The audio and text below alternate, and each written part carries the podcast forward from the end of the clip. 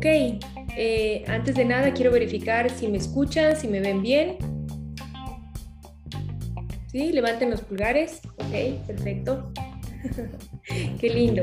Me encantan esos pulgares así súper altos. Muchas gracias, como dijo Diana al, empezar este espacio, somos las que estamos y estamos los que las que somos. Antes de empezar con el contenido que quiero compartir con ustedes, eh, quiero agradecer a Diana Foronda por la invitación, a Gina Castro, quien es una amiga muy querida, a quien admiro y respeto mucho desde hace algunos años. Hemos compartido varios espacios, así que gracias Gina y gracias Diana por la invitación y a quienes se tomaron el tiempo de estar aquí el motivo que nos reúne hoy es intentar aprender o ensayar cómo hacer que las cosas pasen. Porque muchos de nosotros vivimos una vida que parece que fuera aleatoria, parece que fuera algo que de la noche a la mañana las cosas pasan. Muchos vivimos sumidos en el síndrome del de repente. De repente, Dios no lo permita, perdí mi trabajo, perdí mi pareja, perdí, perdí, perdí, perdí, perdí y pocos tomamos conciencia de cuál es nuestro rol en este, eh, en este tipo de experiencia en el cual parece que todo ocurre de repente. Cómo hacer que las cosas pasen es eh, una plática, un encuentro, una clase basado en la milenaria sabiduría de la Cábala. Esto es importante porque no hay nada que yo vaya a compartir con ustedes que yo me haya inventado. Yo no me he inventado absolutamente nada de esto sino que está basado en una sabiduría espiritual de la mística hebrea que tiene más de 6.000 años. ¿Por qué les explico esto? Porque ustedes van a escuchar conceptos que no tienen que creer, sino que tienen que experimentar. Esta es una clase que va dirigida a las personas que están un poco aburridas de escuchar el típico positivismo tóxico, el típico pensamiento positivo, el típico todo va a estar bien, la Cábala no es una religión de tal manera que no necesitamos creyentes, no necesitamos que ustedes crean nada. La Cábala es la ciencia de la espiritualidad.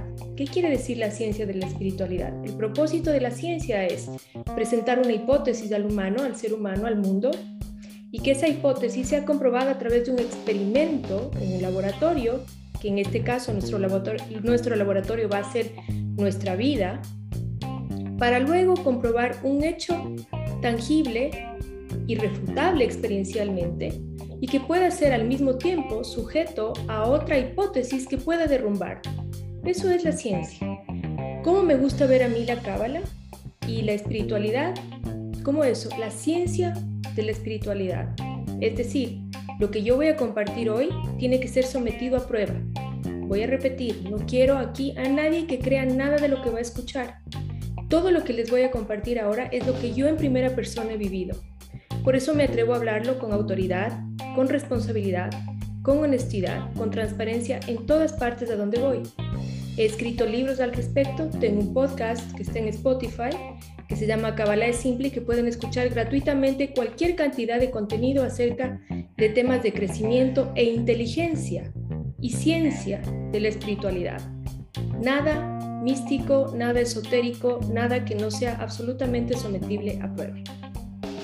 Dicho esto, quiero empezar haciéndoles una pregunta que yo hago en las clases de iniciación de esta sabiduría. La primera pregunta que yo hago en la clase número uno es, ¿qué deseas de la vida?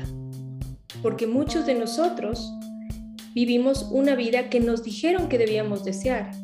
Nos dicen, por ejemplo, sobre todo las mujeres, que deberíamos desear casarnos, tener hijos, tener una casa de determinadas características y últimamente se nos dice que podemos ser autosuficientes y autosustentables.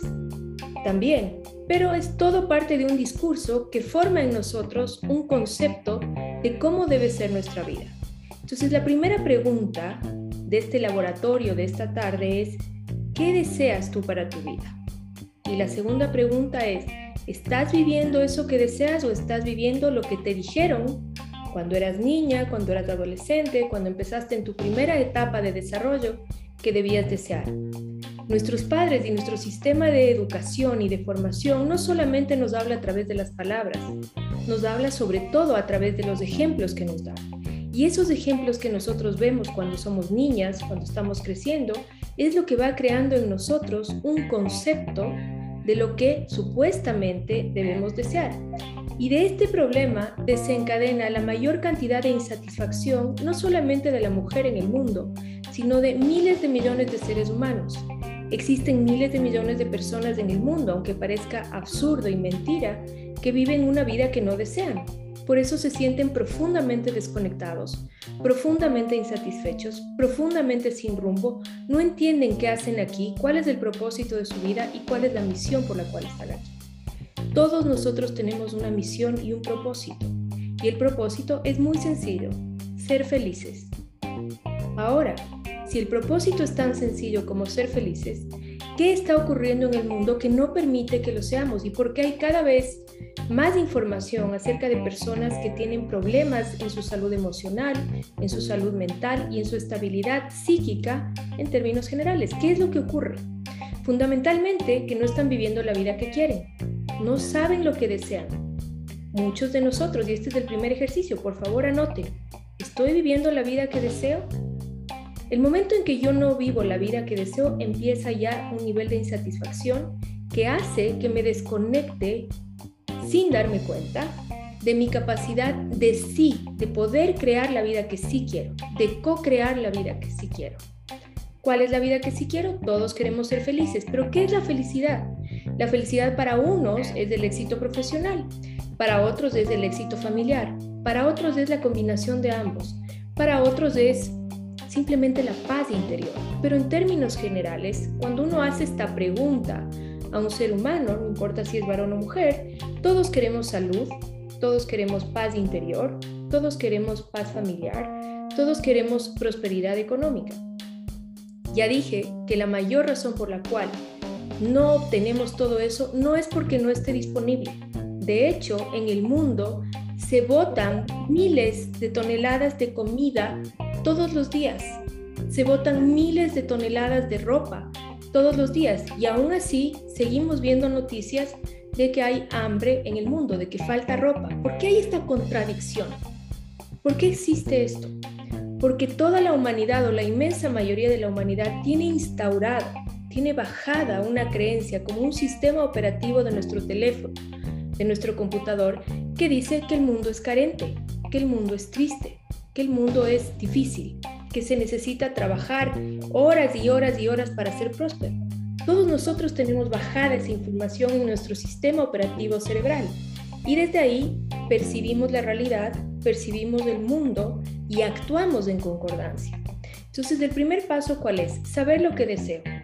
Saber que estoy aquí para ser feliz. Saber que si no estoy siendo feliz es porque no estoy entendiendo qué es lo que deseo o estoy viviendo una vida que no deseo. Lo otro es poder realmente desinstalar, tal cual muchas de las mujeres ahora lo que hacemos es pedimos artículos por Amazon, ¿cierto? O pedimos, compramos en línea y nos llega un paquete donde tenemos que armar las piezas. Vamos a imaginarnos que todo nuestro sistema de creencias, la forma en la que fuimos educados, todo lo que vimos es haber recibido el paquete de Amazon y haber armado con tornillos, con tuercas, ese mueble al cual llamamos forma de pensamiento. Hoy vamos a desinstalar ese mueble. ¿sí? Vamos a desarmar, vamos a desaprender para volver a conectar con nuestro propósito, que es ser feliz, con vivir la vida que deseamos y dejar de vivir la vida que nos dijeron que debemos desear. Entonces, lo primero que quiero que se lleven esta tarde es el, cuestionamiento. ¿Vivo la vida que deseo o la, la vida que me dijeron que debo desear? Lo segundo, así como me instalaron con buena voluntad, con buena fe, con buenas intenciones, mis padres, mi entorno, mi país, este mueble al cual, el cual me dice que el mundo es carente, que el mundo es pobre, que los hombres son infieles, que los hombres son agresivos, que las mujeres somos abusadas, que las mujeres, todo lo que es me limita de ser feliz, lo tengo instaurado. De la misma manera, hoy puedo desinstalarlo, puedo empezar a aflojar esas tuercas para levantar esa creencia que hasta el día de hoy me ha tenido a mí sufriendo carencia, angustia, ansiedad, miedo, vacíos o lo que sea que me haya impedido cumplir con mi propósito que es ser feliz. Así de sencillo. Lo que para ti represente ser feliz, ese es tu propósito. Nada más. Entonces, hay miles de millones de propósitos en la vida, por supuesto, pero todos llevan hacia el camino de la felicidad. Todos los seres humanos quieren ser felices. Ahora, ¿qué es lo que ocurre en este proceso de desinstalar las creencias? Lo que ocurre es que tenemos temor de desinstalar esas creencias, esa forma en la que nos educaron, porque es muy difícil para la mente racional que le quiten este marco referencial que le da cierta seguridad, que le dice por dónde ir y que le ayuda, en teoría, le ayuda porque no le ayuda en nada, a vivir una vida en teoría satisfactoria. Vamos a poner un ejemplo. Todos los niños nacen con la capacidad de hablar todos los idiomas. ¿De qué depende que hablen inglés o hablen español o hablen hebreo o hablen alemán o hablen chino? Del lugar donde nacen. De la misma manera en que depende del lugar donde nazca un niño el idioma que hable, de la misma manera depende del hogar, del lugar y de la forma en donde nosotros nacemos y nos criamos, el lenguaje con el cual nosotros entendemos la vida y nos relacionamos con él. Muchos de nosotros vivimos y nos criamos en hogares, en ambientes donde nuestros padres pensaban una cosa, pero hacían otra nos decían y nos querían educar con el discurso de, por ejemplo, no fumes o no salgas hasta tal hora porque es malo, pero eran los primeros en fumar y los primeros en llegar tarde a la casa. Entonces, nuestras conexiones neuronales, nuestros caminos dentro del cerebro, se formaron pensando o creyendo que es normal pensar una cosa y hacer otra. Pero no es normal pensar una cosa y hacer otra. Pensar una cosa y hacer otra trae caos, dolor y sufrimiento a nuestra vida. Pensar una cosa y hacer otra trae caos, dolor y sufrimiento a nuestra vida. Por esa razón nos aleja de nuestro propósito que es ser felices. Ahora, a mí me gusta pensar, o es lo que yo llamo, el poder de crear las cosas, de hacer que las cosas pasen, como se llama esta charla, es el poder de la coherencia espiritual. ¿Qué es la coherencia espiritual? Es tener mi pensamiento, mi emoción, mi palabra y mi acción alineadas. Es decir, si yo pienso que mi trabajo es un buen trabajo, lo pienso, todas las mañanas me levanto con agradecimiento, con entusiasmo, mis palabras dicen, yo estoy contenta con mi trabajo y mis acciones en la oficina, en la empresa, en el negocio, muestran eso, soy eficiente, soy puntual, soy responsable. Eso es una alineación, eso es coherencia espiritual. Pero si yo en cambio, como nos pasa a muchos en determinados momentos de nuestra vida, me levanto y digo, ay, no dormir bien, qué pereza, primera carencia, primer vacío, primera ausencia. Luego digo, ay, no, me toca otra vez levantarme a preparar el desayuno, las loncheras, la comida, lo que sea, y ya me siento incómoda porque siento que no tengo la energía para hacerlo y que tengo que hacer esta rutina desagradable todos los días. Si después de eso voy chateando por teléfono o hablando por teléfono y quejándome de la vida tan amarga que tengo, ¿cómo voy a llegar a mi trabajo? Evidentemente, desmotivado, agotado mentalmente, agotado emocionalmente y sin que me provoque hacer nada. De tal manera, voy a repetir que cada vez que nosotros tenemos desalineada nuestra mente, nuestra mente piensa una cosa, nuestra emoción siente otra, nuestra palabra se queja, se lamenta, no agradece, sino que simplemente está todo el tiempo gastando energía de vida, porque cada palabra es energía de vida, gastando energía de vida en decir lo mal que está todo en mi vida.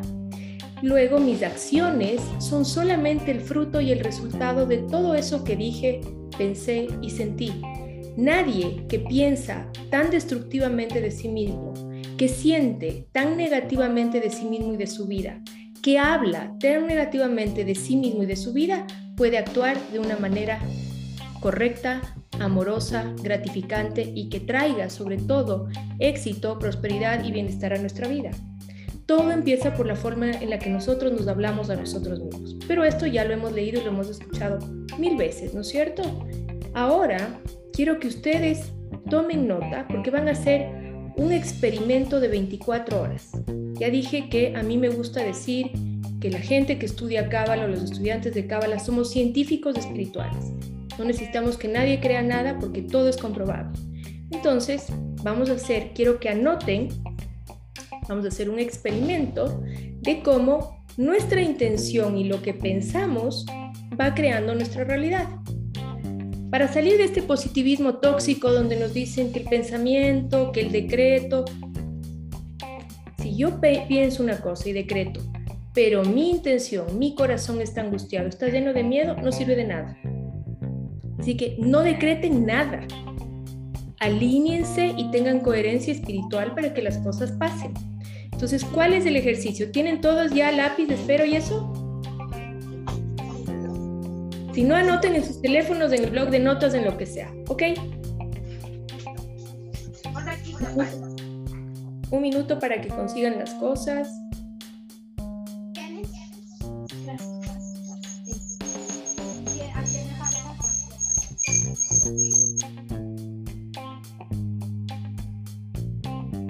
Me levantan el pulgar cuando estén listas. Qué lindos. Ok, listo. Entonces, quiero que anotan, quiero que anoten el día de hoy, ¿qué fecha es hoy? es 24 de abril y la hora de hoy. Y el ejercicio es el siguiente. Voy a poner mi intención en ver autos, vehículos, carros, no sé cómo le dicen ustedes, coches, de un color en particular, el color que a ustedes les guste. Por favor, colores normales, porque el otro día hice este ejercicio con un grupo y me dijo, yo pedí color verde fosforescente y yo, what? No, nunca he visto un, un, auto de ese color. Entonces, colores normales, ¿ok? Rojo, negro, blanco, verde, azul. En New York hay de todos los colores, pero vamos a ser un poco más realistas, ¿ok? Porque ya dije que vamos a tocar tierra con las cosas. No quiero a nadie acá pensando que la espiritualidad es una cosa mística, rara, religiosa que tengo que rezar. Sí, para los que son religiosos. Acá somos científicos espirituales. ¿Ok? Entonces, hoy 24 de abril, ¿a qué horas tienen allá? Debe ser una hora más que aquí, a las 5 y 25 de la tarde. Pongo mi intención en que quiero ver, en las próximas 24 horas, quiero ver vehículos de color y escriban el color que quieren ver. Este experimento dura 24 horas. Es decir, que mañana, que es 25 de abril, a las 5 y 25 de la tarde, se terminó el experimento. Pero de hoy, de este momento a mañana, su intención va a ser ver en, en el mundo, en su entorno, vehículos del color que ustedes eligieron. ¿Sí? Ok. Mañana, al finalizar el experimento, ustedes van a anotar una idea referencial de cuántos vehículos vieron, porque ustedes van a ver tal cantidad de vehículos del color que escogieron que van a perder la cuenta. Acuérdense de mí. Pero van a anotar un número referencial simplemente. ¿Por qué esto es importante? Porque esto les permite a ustedes comprobar empíricamente en su vida diaria cómo la intención que ustedes tienen afecta a la realidad que ustedes ven. Si ustedes tienen la intención de emprender en un negocio, por ejemplo, ¿sí? Y su intención es débil y no es tan clara y tan puntual como lo que acabamos de especificar aquí. Dijimos un plazo de 24 horas, dijimos el color de un vehículo, fuimos muy puntuales en qué es lo que queremos ver. De la misma manera, cuando ustedes quieran hacer un emprendimiento económico, cuando ustedes quieran atraer una pareja a sus vidas, cuando ustedes quieran sacar adelante un proyecto, mientras más puntuales y específicas sean en su intención, más claro va a ser el resultado que ustedes tengan. Y pónganle una fecha. Además, ¿por qué? Porque parte de la creencia que tenemos que desmontar es que los proyectos, los emprendimientos, la riqueza requieren de mucho trabajo y de mucho esfuerzo. El esfuerzo y el trabajo es importante, pero están sobrevalorados en la consecución de los objetivos. Es mucho más poderoso y mucho más fuerte y mucho más grande la fuerza de atracción que tenemos a través de nuestra intención clara, de la cantidad de detalles que nosotros le ponemos a esa intención de la atención que nosotros le ponemos a esa intención y de la acción que nosotros hacemos. En el caso particular de este experimento, la intención es ver vehículos de tal color en las próximas 24 horas, un tiempo, un plazo fijo, la mente necesita esos plazos para materializar las cosas. Luego necesita nuestra atención porque nosotros tenemos que estar atentos a qué es lo que está pasando en nuestro entorno para poder contabilizar cuántos vehículos de ese color estamos viendo. Y al final, la acción, porque si yo estoy poniendo para ustedes este experimento de que vean vehículos, el otro día hice este experimento con alguien y me dijo, yo no salí de mi casa, me dijiste que vea vehículos, pero como no salí de mi casa, entonces lo que pasó fue que empecé a ver los colores en la tele, en la ropa de la gente, y yo, ok, entonces nuestra intención, nuestra atención y nuestra acción tienen que estar alineadas para que las cosas pasen. Ya hablé por un lado de la coherencia espiritual. Mi mente, mi emoción, mi palabra y mi acción tienen que estar en esta columna completamente alineadas. En el mundo material, en el momento de la verdad, cuando tengo que hacer las cosas, mi intención, mi atención y mi acción tienen que estar en la misma, en el mismo canal, en la misma ruta. Vamos a poner un ejemplo para que se entienda la importancia de la alineación. Si ustedes quieren, eh, no sé, recibir paquetes en su casa por, por UPS, por Amazon, por lo que sea, por DHL, y quieren ahorrar cartones, ¿sí? Para que llegue, no lleguen esas 20 cajas de Amazon con distintas cosas, ¿qué hacen? Suman todo en un solo pedido y hacen un solo paquete que va a llegar a su casa. Pueden hacer lo mismo con la misma compra que va a llegar en distintos paquetes en distintos momentos. ¿Eso quiere decir que el pedido fue diferente? No. Quiere decir que ustedes simplemente no agruparon la energía, no juntaron todo en un solo paquete. De la misma manera, cuando ustedes tienen una intención, pero están distraídas, les ha pasado que uno dice, ¿dónde está el esfero y el esfero está en la mano? ¿Dónde está mi teléfono? ¿Dónde dejé mi teléfono? ¿Dónde están las llaves? ¿Y las llaves están en la mano? Entonces yo tengo la intención de encontrar las llaves, de encontrar el teléfono, el esfero, pero mi atención está dispersa. Yo tengo la intención de emprender en un negocio, pero si mi atención está dispersa, no voy a ver las oportunidades. Yo tengo la intención de empezar una nueva relación, pero si mi atención está en pensar en mi antigua pareja, en sentirme víctima de lo que pasó, de lo que hizo, de lo que dijo, de lo que no dijo, de que me puso los cuernos con esta, de que no, de que se fue con aquella, etcétera, tengo el candidato en mi mano y no lo veo. Tengo el candidato frente de mí y no lo veo, porque mi atención está dispersa. ¿Se entiende?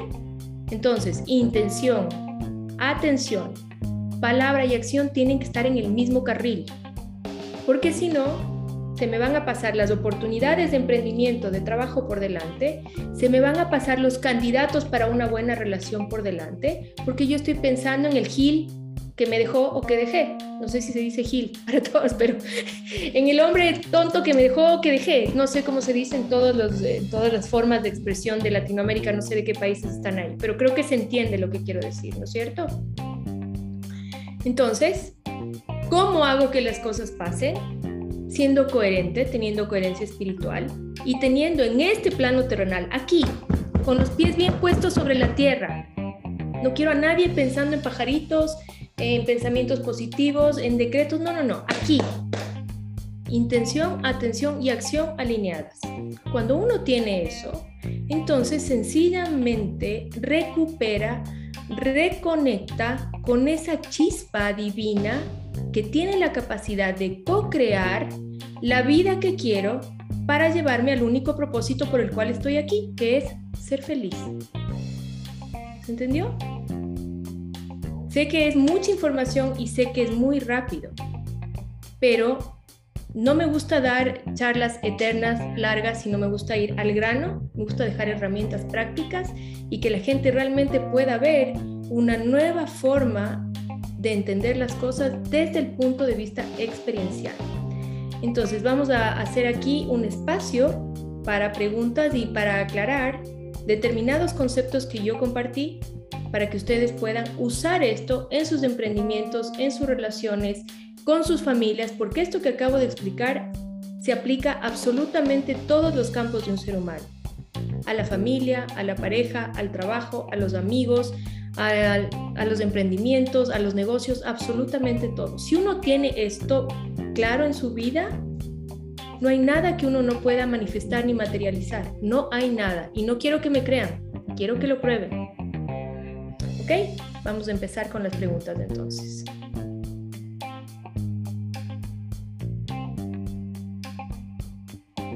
Yo tengo una pregunta. Estamos hablando de que hay que estar alineado en emociones, pensamientos y acciones. Pero, ¿qué tal si es que tenemos una personalidad, como en mi caso, bastante difusa? No puedo hacer una sola cosa al mismo tiempo. ¿Cómo me ayudo a estar aquí y ahora? Esa dispersión, lo que, lo que se llama una mente dispersa. La actualidad y la forma de vida que tiene el ser humano ahora precisamente eh, motiva, impulsa refuerza la dispersión, porque estamos en la charla y estamos revisando Instagram, estamos en Instagram y estamos escribiendo el mail, estamos escribiendo el mail y estamos contestando una llamada. Entonces, lo primero que ayuda a que nuestra mente se centre y deje de ser dispersa es, voy a terminar de escribir este mail para luego devolver la llamada. Voy a terminar de cocinar para luego chequear el Instagram. Voy a terminar de... Eh, no sé, cualquier tarea que estén haciendo para continuar con la siguiente. El multitasking que se ha puesto de moda ahora ya está comprobado científicamente que perjudica enormemente la capacidad de atención del cerebro y de esta manera nuestra mente se convierte en una fuerza dispersa y con la dispersión es más difícil materializar. Entonces lo primero es salir del multitasking y hacer como un entrenamiento diario si estoy en esta charla, ok, estoy aquí y ahora a mi 101%.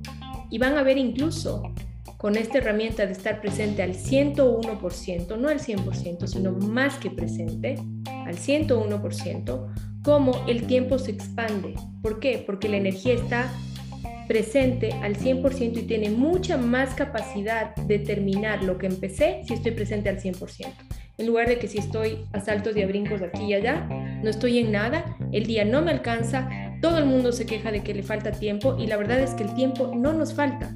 Lo que pasa es que no hemos sabido administrarlo. Entonces, para no tener o dejar atrás una mente dispersa, olvídense del multitasking, empiecen a hacer una tarea y terminen esa y luego sigan con la otra y así sucesivamente. Es un músculo espiritual y cuando ustedes vean cómo el tiempo rinde cuando uno deja de ser multitasking y está enfocado en lo que tiene que hacer en los próximos 15 minutos o media hora al 100%, se van a dar cuenta de que es mucho más fructífero y mucho más, eh, sí, fructífero, con resultados mucho más positivos para cualquier área de sus vidas. Incluso cuando ustedes tienen una conversación con sus hijos, estén con sus hijos. Estén con ellos presentes en mente, corazón, palabra y acción. Cuando estén con su esposo, con sus padres, con sus amigos, estén presentes. La magia de poder concretar las cosas también tiene mucho que ver con estar presentes en el aquí y en el ahora, que es el único lugar donde se puede construir. Nadie construye en el pasado ni en el futuro. Gracias. Gracias, Dominique. ¿Alguien más?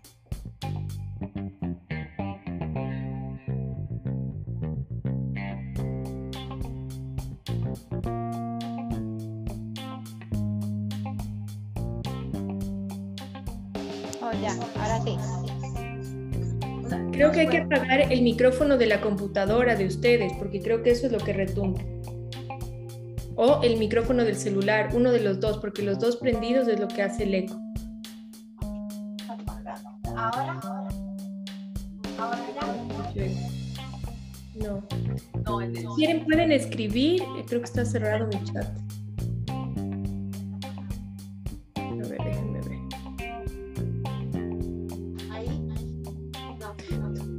Está mejor, pero, si quieren que Gina me escriba las, las preguntas por Facebook, voy contestando.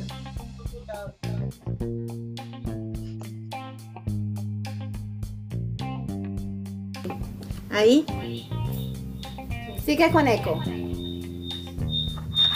el volumen o algo, el parlante del teléfono. Hay que sacar una de las cosas.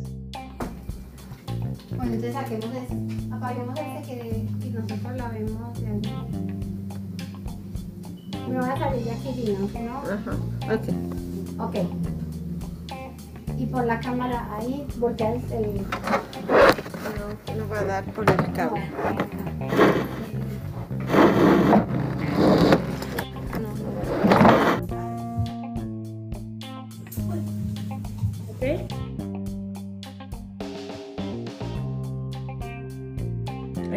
Escucho, o sea, no se escucha nada porque está cerrado el micrófono, pero Ah, ya. Viene Natalia a hacer una pregunta. Hola, eh, quisiera que nos dieras como otro ejemplo del ejercicio de ver los vehículos de color blanco, pero que nos dieras como algo más aterrizado, como una intención que pronto tú hayas tenido y la hayas materializado o la hayas visualizado. Bueno, Gina me conoce muchos años y sabe todo lo que he materializado de la nada, así que ya les contaré. Pero, o sea, es para saber cómo se hace la intención de algo que uno quiere. Materializar personal. La intención, más- la intención es simplemente tener un pensamiento y un deseo claro de lo que quieres. Pueden, otro ejercicio que pueden hacer es, que también funciona, es, quiero recibir un regalito, algo inesperado, cualquier cosa, en las próximas 48 horas. No sabes de quién, no sabes de dónde, no sabes nada. Simplemente anotas, quiero recibir un regalito pequeño, inesperado. O sea, por ejemplo, eh, lo digo porque pues necesito una y lo voy a aprovechar. Entonces, por ejemplo, tengo, hoy yo hice una, ahorita dice, hoy 24 de abril a las 5 y 35 de la tarde pongo mi intención en que mañana a las 10 de la mañana voy a firmar el contrato para mi apartamento. Tienes que darle por lo menos 24 horas. Ah, ok. Y cuando son cosas más grandes, Ajá. primero tienes que revisar internamente tu emoción, cómo está. ¿Por qué? Porque el 60% del árbol de la vida, que es el sistema, el circuito por el cual se precipita este mundo material, la luz infinita, la que nos trae el, el departamento, la que nos trae el auto, la que nos trae la salud, el trabajo, que es una fuerza vital del universo, el 60% está compuesto por la emoción. Si en tu emoción, que es del 60% de tu capacidad co-creadora, digámoslo así, existe un solo creador, los seres humanos co-creamos, es decir, impactamos la energía circundante. El 60% es nuestra emoción. Si nuestra emoción está inestable, si nuestra emoción tiene dudas, si tiene miedos, si tiene tal vez sí, tal vez no, el universo lo que hace es simplemente tal vez sí, tal vez no. Pero si dice tu emoción sí, esto es así, eso va a ocurrir. Pero esto de estabilizar la emoción, de equilibrar la emoción, es algo que nadie nos enseñó en Occidente. En Oriente sí. Entonces, es, por eso empezamos por cosas pequeñas, porque materializar cosas más grandes requiere un estado emocional de un equilibrio y un centro profundo. Y eso es un músculo espiritual que se va desarrollando a medida que vas viendo con estas cosas pequeñas como el auto, como el pequeño regalito, como sí puedes en verdad. Y eso te va generando confianza y esa confianza, esa certeza va equilibrando tu emoción. Gracias. ¿Otra pregunta? Sorry, if she could rewind on what she said to repeat it. Sorry, si ella pudiera Puedes decirla en inglés. Lo puedes decir en inglés acá.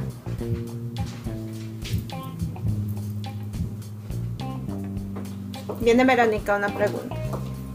Hola. Patricia, quisiera saber si usted me hace el favor de repetir lo que usted había dicho porque no entendí todo, estaba escribiendo. So, si me hace el favor, uh, summary. De la respuesta anterior, claro. Sí, correcto. Gracias. Ok. Lo que dije fue es que una de las cosas que aprendemos en Cábala es que esta fuerza vital que trae al ser humano en la salud, el éxito, la prosperidad, el departamento, el auto, los hijos, lo que sea la taza de té, lo que sea que una persona desee en su vida, ¿sí? Es la fuerza vital que creó el universo, que construyó todo el universo y tiene de 10 esferas que se llama árbol de la vida. Esto es Kabbalah ya más avanzada y yo tengo cursos de iniciación a la Kabbalah donde enseño todo esto, pero para hacerlo sencillo para ustedes que no tienen los conocimientos de esto, hagan de cuenta que es un circuito eléctrico que tiene 10 puntos, ¿sí? Por los cuales esta energía, que es luz, tal cual la electricidad, ¿sí? La electricidad que, que permite que estemos conectados ahora, va bajando a este plano terrenal y se materializa como salud, bienestar, pareja, amor, la taza de té, el teléfono. ¿Qué es la taza de té? ¿Qué es el teléfono? Es sencillamente luz, fuerza vital, condensada en más átomos juntos.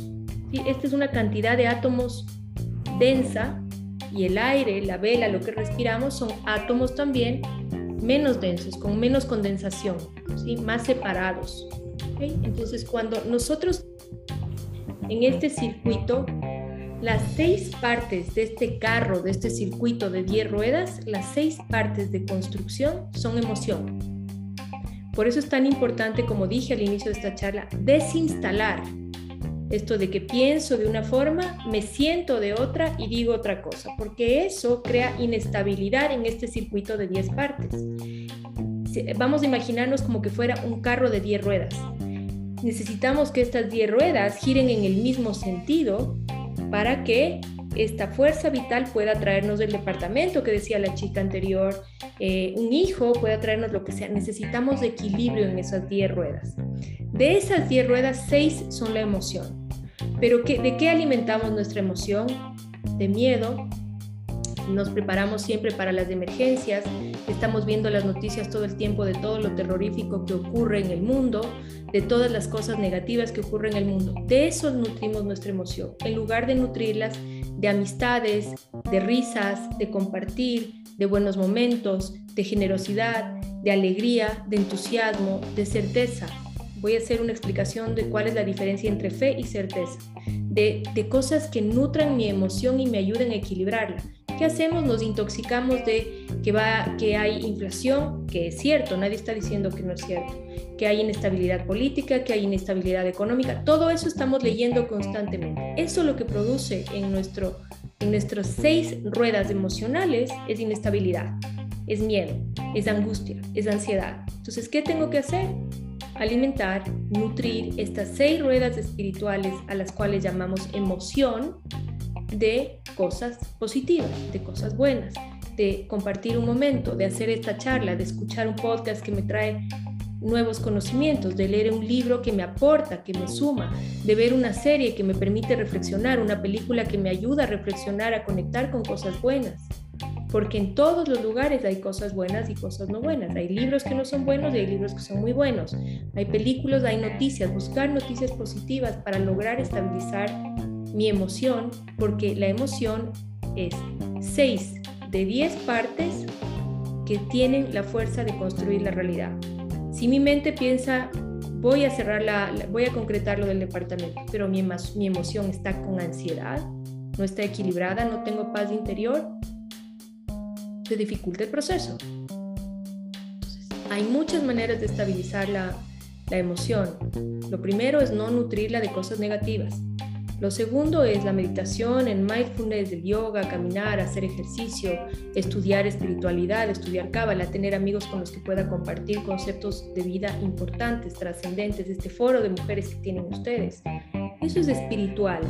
Que la gente piensa, tenemos el concepto, sobre todo en Latinoamérica, de que espiritualidad es estar en un lugar rezando. Eso es religión. Espiritualidad es otra cosa. Y antes de terminar, espero haber respondido a tu pregunta, quiero hacer una aclaración de cuál es la diferencia entre tener fe y tener certeza. La fe es un concepto que está adoptado por la religión hace miles de años, que está basado en una creencia y en un sentimiento. La certeza es, yo sé cómo funciona el universo, entiendo cómo funciona el universo, siento emoción, equilibrio paz interior, hablo y actúo en coherencia con mi pensamiento y mi emoción. Eso es certeza. Yo vivo de una manera que representa lo que sé y lo que siento. Tenemos otra pregunta, para Adelante, con gusto. Hola, doctora Patricia. Eh, la pregunta mía es si nosotros hacemos todo lo que tú sugieres de estar así en, sincronización, pero en, en el entorno de, la, del día o de, pues de la vida existe energías como otras personas que no se pueden ir por cualquier razón que sea, por la situación que sea, y, estás como, eh, como medio como en una situación de que no puedes cambiarla en ese momento, ¿qué uno hace? Sí, esa, es la clásica pregunta de, de, mis estudiantes. Bueno, lo primero es agradecerte por el doctora, pero no soy doctora. ¿No? Y de verdad les quiero decir que no estoy hablando desde ningún lugar de privilegio. Tengo una historia de vida muy complicada desde mi infancia, mi crianza, mi salud. Eh, fui madre a los 18 años, o sea, quiero que sepan que lo que yo vivo ahora y lo que y desde el lugar que les comparto es desde el lugar de la experiencia y del testimonio. ¿sí? Eh, yo cambié mi vida radicalmente desde que elegí este camino espiritual con disciplina y con mucha constancia. ¿sí? Gina me conoce y sabe lo determinada y lo constante que soy. Estudio esto hace 16 años y por eso me permito hablar y compartir desde mi experiencia. No estoy hablando desde un lugar de privilegio en lo absoluto. Eso primero. Lo segundo, cuando nosotros estamos en este plano terrenal, elegimos un entorno de nuestros padres, de nuestra familia, etcétera. Que es el entorno idóneo para que nosotros crezcamos espiritualmente. Es por esta razón que muchos de nuestros entornos familiares o de pareja o de amistades pueden querer echar para abajo nuestro nivel vibracional, nuestra capacidad de crecer, nuestro entendimiento de la vida y del universo con su negatividad. ¿Por qué? Porque solamente en este plano terrenal, solamente aprendemos a través de los opuestos. ¿Qué quiere decir esto? Si ustedes vivieron una situación de desamor, por ejemplo, esto les garantiza que el amor existe. Es, el desamor es la prueba fehaciente de que el amor existe. La escasez es la prueba fehaciente de que la riqueza existe. Eh, la enfermedad es la prueba palpable y fehaciente de que la salud existe. Cuando nosotros tomamos mentalmente el camino de la escasez, por ejemplo, nuestra emoción se va por el miedo y por la ansiedad hacia el camino de la escasez, en este plano terrenal inmediatamente se anula la posibilidad de la prosperidad. ¿Por qué? Los opuestos no pueden cohabitar. Ahora, ¿qué hago yo si tengo en mi entorno gente que me echa para abajo, que me dice que no puedo, gente negativa, gente que solamente que tiene que ver con la pregunta que hice? ¿Qué hago? Lo primero es buscar gente que me eche para arriba, que no me eche para abajo buscar este grupo de mujeres que ustedes tienen ahora, donde se reúnen y hablan cosas poderosas, cosas que les hace bien. Buscar eh, libros, cosas que me ayuden a elevar mi frecuencia vibratoria. Buscar gente que sea gente positiva que me ayude a, elevar mi frecuencia vibratoria. Sí, buscar clases, buscar cursos, alimentarme, nutrirme de algo que no me permita irme para abajo con ellos, porque sin duda nuestros sabios de la Cábala hace 6.000 años ya nos dijeron que el entorno tiene ese poder de tirarnos para abajo o tirarnos para arriba. Ahora, en la vida práctica, yo no me puedo deshacer de mi mamá, no me puedo deshacer de mis hermanos, de mis tíos, de mis parientes, de mis amigos, de mis vecinos, de mi suegra, no me puedo deshacer, son los que están. ¿Qué hago? Simplemente cuando empiezan con su discurso negativo, destructivo, etcétera, pongo una pausa en mi oído y desvío mi intención y mi atención hacia otro lugar.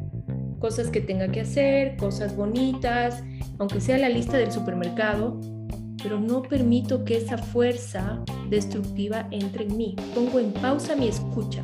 ¿Cuántas veces cuando nosotros éramos chicas, jovencitas, o cuando, cuando una persona no quiere escuchar, pone pausa y no escucha? Entonces, en estos casos donde hay gente, eh, lo que se le conoce ahora como gente tóxica, que todo el tiempo está hablando cosas negativas, todo el tiempo está diciendo lo mal que está todo, todos nosotros tenemos la capacidad de poner una pausa en nuestra escucha y llevar nuestra mente, nuestra conciencia hacia un lugar agradable, diferente, que no nos conecte a nosotros con esa realidad que nos hace daño.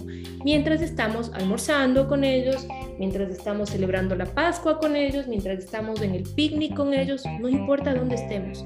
Nuestra conciencia es donde está nuestra conciencia es el lugar donde nosotros realmente estamos. Entonces, si nosotros ponemos una pausa en nuestra escucha estamos con toda esta gente tóxica en un almuerzo, en una comida, en, el día a día, ¿sí? Pero mi conciencia está en un lugar diferente, es ahí donde yo estoy. ¿Alguien una pregunta más? No, bueno, yo tengo una pregunta, Patti. Eh, el 60% es emoción, ¿no es cierto?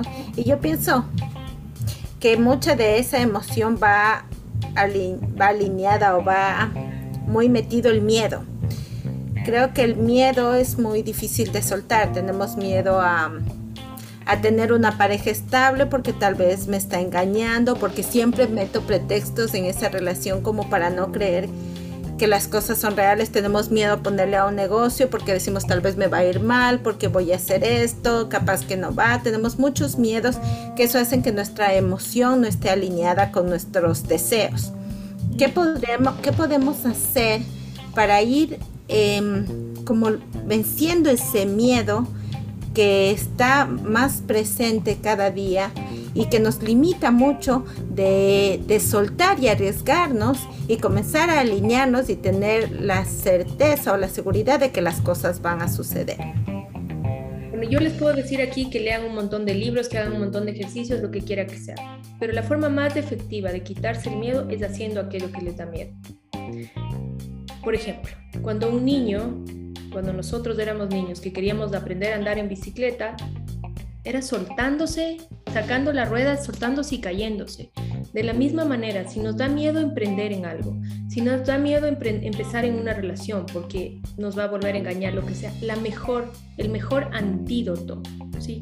Contra el miedo es hacer eso que nos da miedo actuar, dar ese primer paso, porque está nuevamente comprobado científicamente, porque yo no estoy hablando de teorías metafísicas ni de nada de eso, que el 95% de las cosas que nos atemorizan nunca ocurren, nunca ocurren, pero como estamos tan esclavizados de ese miedo, tan eh, dominados por esta emoción, nos perdemos un montón de la vida, nos perdemos la maravilla que tiene la vida para nosotros. Entonces el mejor antídoto para el miedo es hacer eso que nos da miedo Obviamente, siendo personas responsables, prudentes, sensatas, sin caer en la temeridad, porque aún hay un nivel de miedo que nos protege, que nos cuida de nuestra salud, nuestro bienestar, nuestra integridad. El hecho de ser personas espirituales, el hecho de querer tener una vida más con una visión más amplia, no quiere decir que yo me pudiera meter en un lugar peligroso a las 12 de la noche porque soy espiritual. No quiere decir eso. Pero si me da miedo, por ejemplo, emprender, pues trabajo y emprendo y mientras veo que mi emprendimiento va avanzando, entonces eso me va quitando el miedo de depender de un salario, de depender de un sueldo, porque estoy probando constantemente, ¿sí? Que no debo tener miedo. Es la, la fórmula más fácil, es, tienes algo que te da miedo, haz eso que te da miedo, enfréntalo y vas a ver cómo es como un castillo de naipes mental que se cae.